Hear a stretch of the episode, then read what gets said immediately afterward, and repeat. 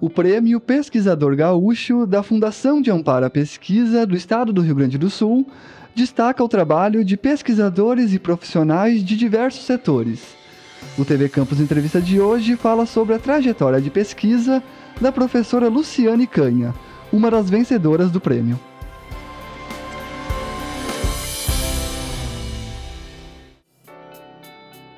Eu sou Luiz Gustavo Santos, estudante de jornalismo na Universidade Federal de Santa Maria. Me acompanha na técnica de áudio o colega Matias Streck. E hoje recebo Luciane Canha, docente do programa de pós-graduação em Engenharia Elétrica da UFSM. Olá, professora, seja muito bem-vinda ao TV Campus Entrevista. Parabéns pelo prêmio Pesquisador Gaúcho, é sempre muito bom receber pesquisadores aqui da nossa instituição que estão recebendo reconhecimento. Obrigada. Uma satisfação participar do programa e poder falar um pouquinho sobre o prêmio, sobre a carreira, enfim, sobre as perguntas aí que, que vierem, né? Professora, você está ganhando um prêmio que destaca pesquisadores e profissionais de diversos setores da nossa sociedade. Como a tua trajetória de pesquisa te trouxe até esse momento de reconhecimento? Bom, esse prêmio é um prêmio pesquisador gaúcho na modalidade empresa. E é uma modalidade que eu tenho trabalhado muito, né? Há 25 anos eu sou docente aqui na Universidade Federal de Santa Maria e trabalho junto ao programa de pós-graduação em Engenharia Elétrica, onde nós desenvolvemos diversos projetos de pesquisa e desenvolvimento com empresas do setor elétrico brasileiro. É, já foram mais de cinco ou seis patentes depositadas, patentes concedidas. Nós já tivemos, inclusive, esse ano, uma patente concedida, desenvolvida junt juntamente com a empresa, né? Então, é, esse trabalho aí de, de 25 anos, digamos assim, ele congrega orientações, ele congrega as publicações, ele congrega é, a interação que nós temos com empresas, tanto do setor elétrico quanto do setor produtivo, produção mesmo de equipamentos, né, e que vão acabar aí é, gerando desenvolvimento para o país. Uh, e qual que é a importância desse prêmio para você? O prêmio é um reconhecimento importante. Eu acho que é um reconhecimento para a própria universidade, uma vez que esse ano eu fui a única representante aqui da universidade para esse prêmio. É, um, é importante para a pós-graduação, onde eu atuo, que esse ano, inclusive, a gente está esperando né, oficializarmos o conceito 7. Passamos para um, um nível máximo né, esse ano. E, pessoalmente, para mim, é um reconhecimento de todo o esforço, de todo o trabalho, dedicação é, que eu tenho a, a, essa área né, da pesquisa, do desenvolvimento, da inovação. E hoje a gente diz da transformação. Né? O que a gente faz aqui, a gente quer que transforme é, a sociedade, transforme a economia, transforme o país para um desenvolvimento maior. Né? Então, para mim, é, um, é uma satisfação muito grande ter recebido esse prêmio. Professora, tem alguma linha de pesquisa que serviu para essa nomeação, né, esse reconhecimento? Ou é no, no, seu trabalho em geral? Como é que foi? É, a linha foi classificada como pesquisador na empresa. Então, pela interação que eu tenho junto às empresas, tanto do setor elétrico como do setor produtivo, né, produção de, de equipamentos, componentes, enfim, é, foi que o, o, o, reconhecimento dentro do meu currículo e da trajetória toda aí da carreira, ela acabou tendo esse destaque.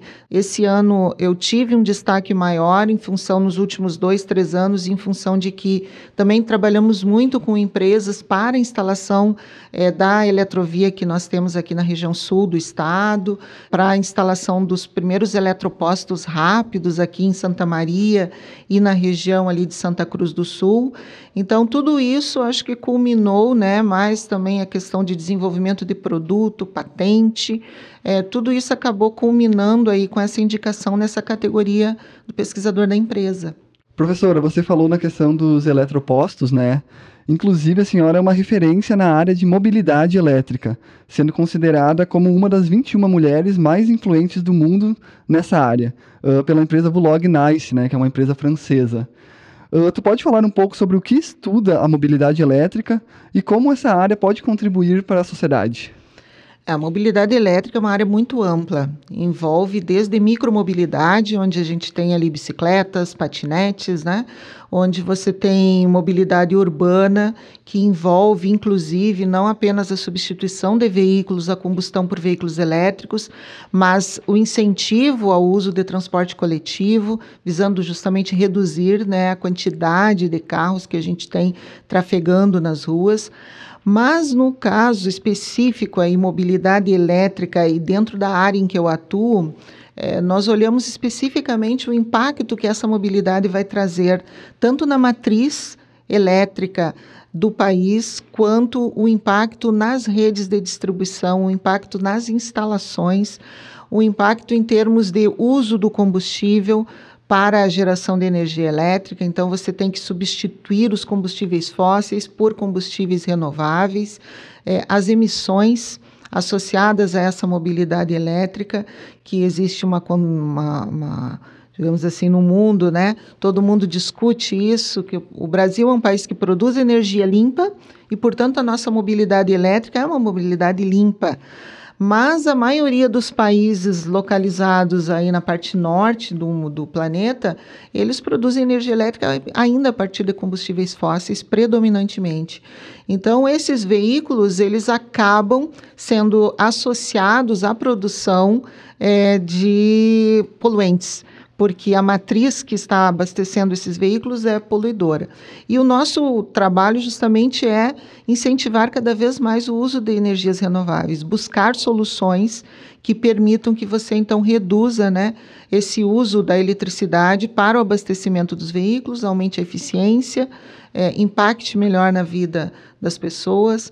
E a mobilidade elétrica ela acaba tendo um, um, uma questão assim de, de atender também a sociedade como um todo, porque como eu falei, quando você olha para a micromobilidade, você tem um, um alcance maior para que várias pessoas consigam ter acesso a essa mobilidade, deslocamentos em grandes centros, em locais de difícil acesso, não é? Então, a mobilidade elétrica ela, ela abrange muitas coisas, desde impactos ambientais, sociais, econômicos e políticos também. Uh, os estudos né, desenvolvidos aqui na UFSM por você né, e outros pesquisadores podem, inclusive, servir para se pensar em políticas públicas. Exatamente. A governança, nesse aspecto, é muito importante, porque hoje a grande parte dos eletropostos rápidos que nós temos no país são decorrentes de projetos de pesquisa e desenvolvimento da Agência Nacional de Energia Elétrica, ou seja, um incentivo do governo no sentido de é, incentivar né, estudos para a mobilidade elétrica. Porém, essa fonte de recursos ela é uma fonte que não é perene. É, existem recursos num determinado período e a partir do momento em que a gente desenvolve um certo estudo, a iniciativa privada ela começa a verificar se é possível ou não adotar essa, essa tecnologia. E o que a gente tem visto é que o Rio Grande do Sul, até março de 2021, não possuía nenhum eletroposto rápido.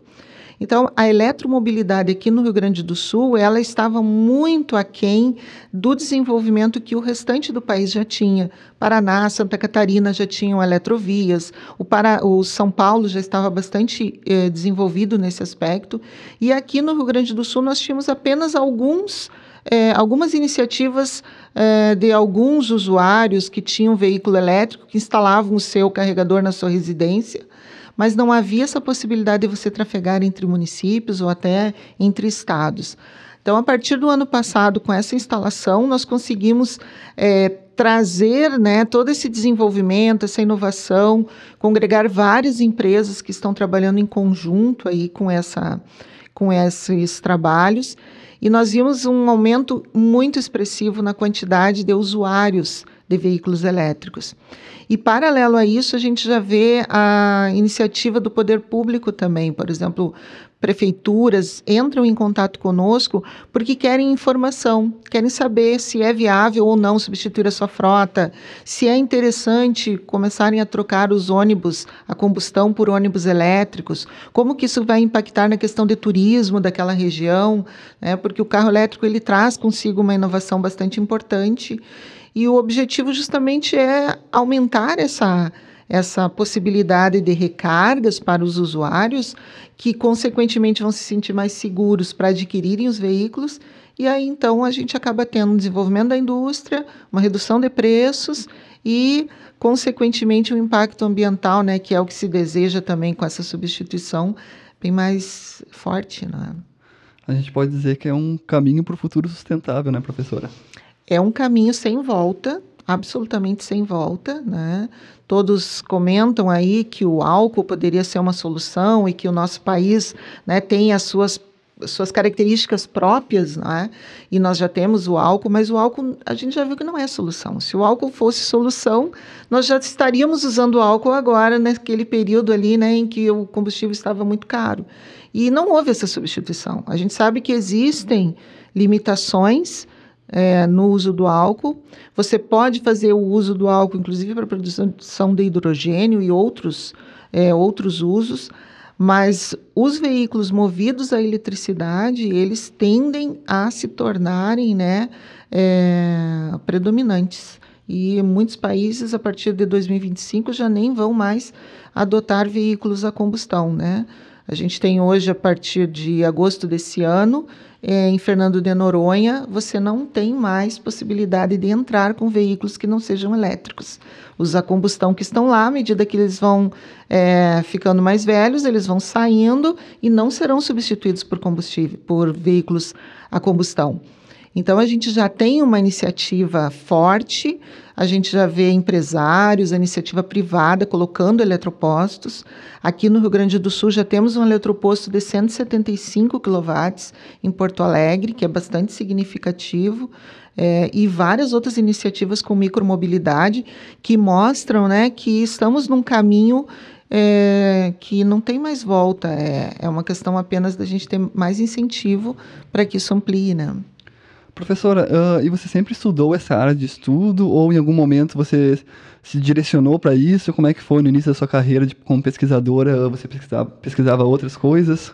É, eu sempre digo que o veículo elétrico ele é um recurso energético distribuído. Então, no meu ponto de vista, na, nos meus estudos, eu sempre trabalhei com recursos energéticos renováveis distribuídos biomassa, geração solar fotovoltaica, uso de hidrogênio aplicado em células combustíveis, que hoje já estão assim tendo um desenvolvimento bem mais acelerado, até em função de uso em caminhões, em mobilidade mais pesada, não é?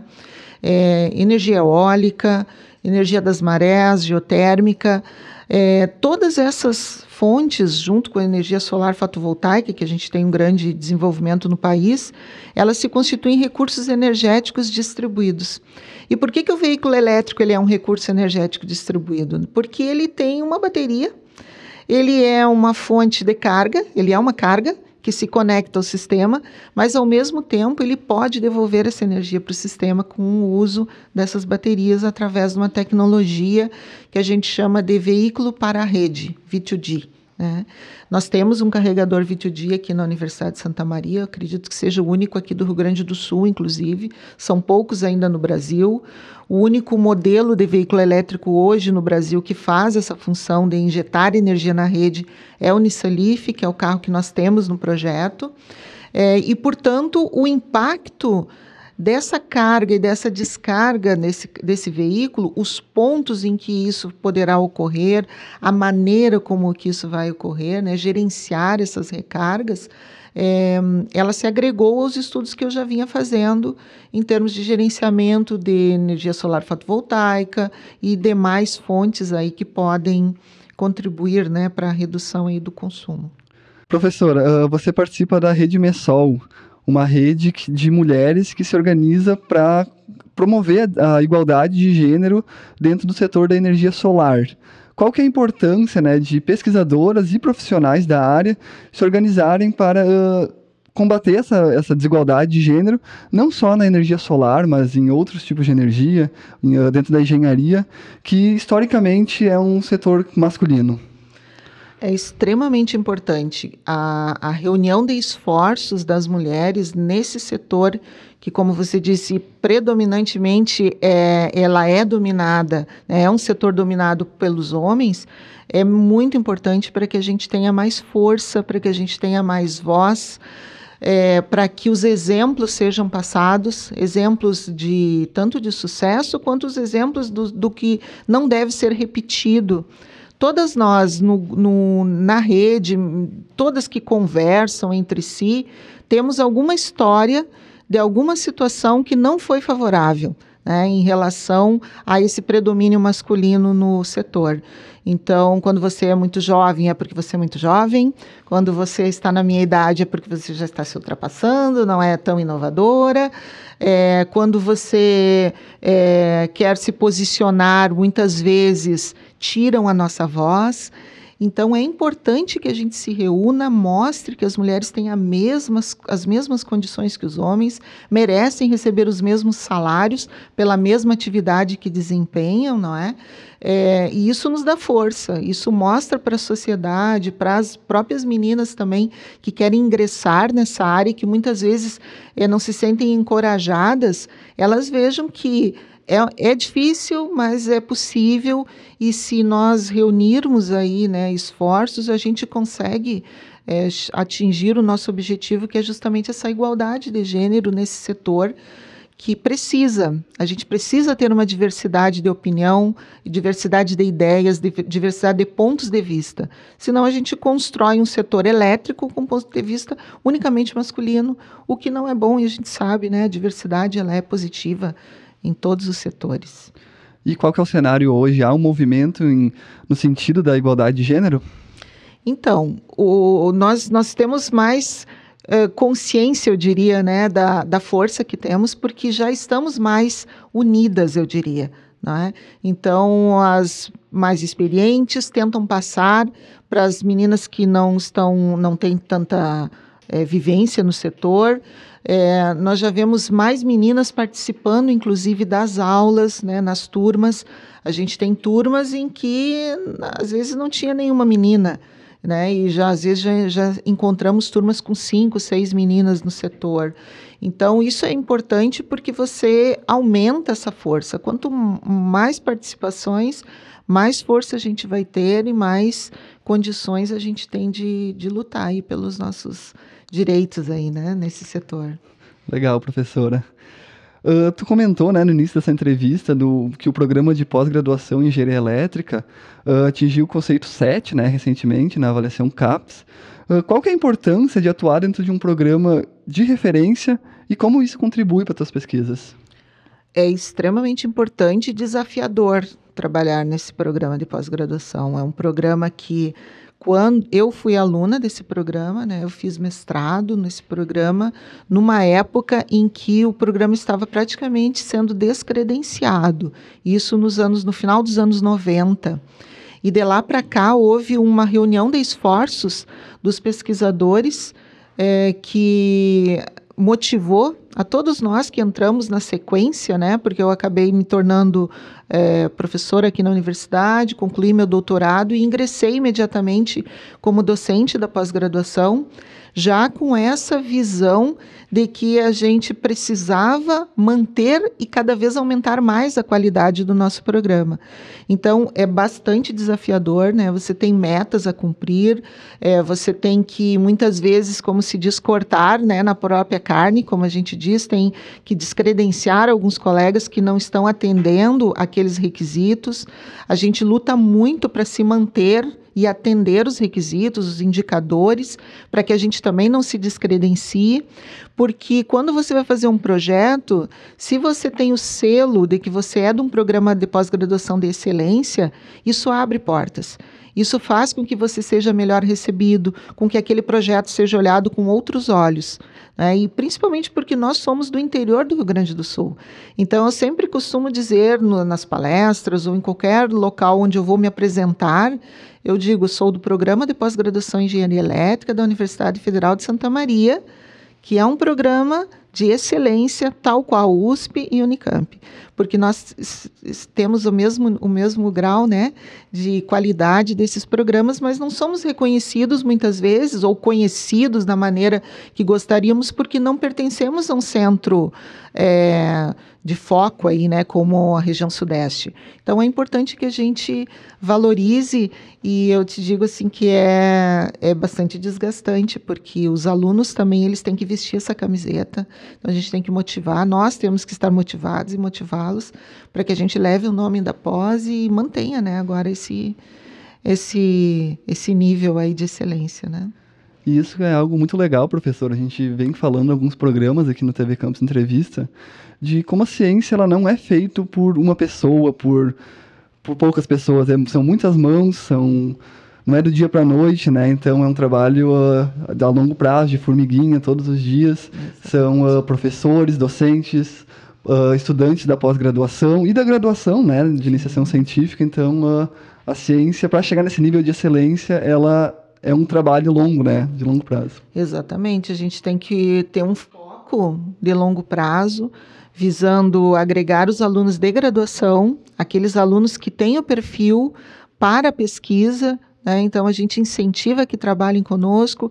Aqueles que não têm o perfil, é importante que trabalhem também, porque daí ele identifica: olha, eu não sou do lado da pesquisa, mas eu sou do lado do fazer é, na, no, no, no, mercado. Né? Eu sou do, da área de mercado, eu sou da área é, do comércio, enfim, ou do desenvolvimento. E aqui a gente desenvolve ciência, produtos, inovação também. Então, o aluno de graduação ele é importante, o aluno de mestrado, quando entra, ele tem que, como eu disse, vestir essa camiseta, enxergar que ele está num programa que o nome desse programa precisa ser valorizado e ele então tem que cumprir metas e requisitos, não é? indicadores.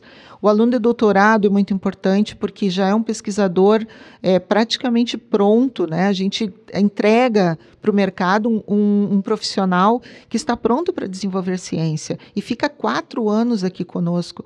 Então ele sai com a pós-graduação correndo no sangue, né? E, e para isso a gente precisa justamente né, ter esses incentivos. A gente precisa ter condições, a gente precisa ter bons laboratórios, a gente precisa ter é, uma infraestrutura que esteja à altura de um programa nível 7 como é o nosso, para que o próprio aluno também sinta condi ah, condições de desenvolver o trabalho dele é, adequadamente, não é? Uh, a gente vive um momento aqui na universidade né, de redução orçamentária, que é algo que está preocupando todo mundo. Uh, também, em alguns momentos, há a tentativa de descredibilizar o que é produzido aqui dentro. Professora, voltando para a questão do prêmio, qual que é a importância desse reconhecimento em um momento como esse?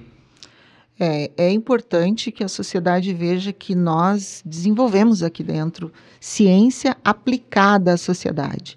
A gente tem que ultrapassar os muros da sociedade, da, da universidade, mostrar né, para a sociedade o que é feito aqui dentro e que é feito com muito esforço, com muita dificuldade. Né, com muitas vezes mesas e cadeiras que a gente vai buscar é, de um setor que descartou, porque a gente precisa para colocar no laboratório, porque temos alunos que chegam e não têm condições. É, temos alunos que vêm do exterior, inclusive, com, uh, fazer os trabalhos deles aqui. A gente precisa todo um suporte para esse aluno. Isso envolve recurso, isso envolve dedicação. Né? Então, é, buscar pesquisas, à medida em que a gente começa a ter um reconhecimento como esse, a gente espera que o incentivo, inclusive financeiro, às pesquisas, tanto na universidade quanto para os pesquisadores, alunos, melhoria da, das bolsas, né? Hoje, os alunos hoje de mestrado e doutorado ganham bolsas irrisórias, são bolsas muito baixas para o esforço e para todo o trabalho que é feito e para o retorno que isso dá. Então, muitas vezes é difícil você manter um aluno de qualidade aqui com o valor de bolsa baixa, se o mercado pode pagar mais para ele. É, então a nossa luta ela é muito inglória nesse aspecto, né? Estamos sempre buscando recursos e esperamos que a sociedade veja, justamente quando se mostra, né, um prêmio desses, ele é um prêmio de, dedicado a quem é, mostrou um esforço, a quem trabalhou, a quem tem um currículo. Então, que as pessoas busquem os currículos, busquem identificar o que, que a gente faz aqui dentro. Todo mundo quer o filho dentro da universidade pública, né? Então, é, é porque sabem que aqui dentro tem qualidade. Então, temos que valorizar, né? Temos que incentivar os pesquisadores, os professores, os técnicos administrativos, os alunos, para que a gente só cresça. Né? A universidade pública, gratuita e de qualidade é o que a gente precisa para o desenvolvimento do país, né? Perfeito, professora. Muito obrigado, foi um prazer te receber aqui no TV Campus Entrevista e mais uma vez, parabéns pelo prêmio. Tá certo, muito obrigada. Eu que agradeço a atenção. Este foi o TV Campus Entrevista sobre a trajetória de pesquisa da professora Luciane Canha. Toda segunda às nove da noite tem episódio novo no YouTube da TV e no canal 15 da NET Santa Maria. Você também pode acompanhar nossa versão em podcast no seu tocador de áudio favorito, além de ouvir na programação das rádios da UFSM. Eu sou Luiz Gustavo Santos, responsável pela apresentação e roteiro. A produção e direção é de Débora Flores Dalla Posa, a montagem de Jefferson Carvalho e a finalização de Pedro Amaral. As imagens são de Felipe Ferreira e Gilva Peters. Fotografia de Pedro Amaral e Felipe Ferreira. Quem assina o projeto visual é Gustavo Lago e Gabriel Machado Soares. A trilha sonora é de Jimmy Brás e a assistência de áudio é das rádios da UFSM. Obrigado por acompanhar. Até mais!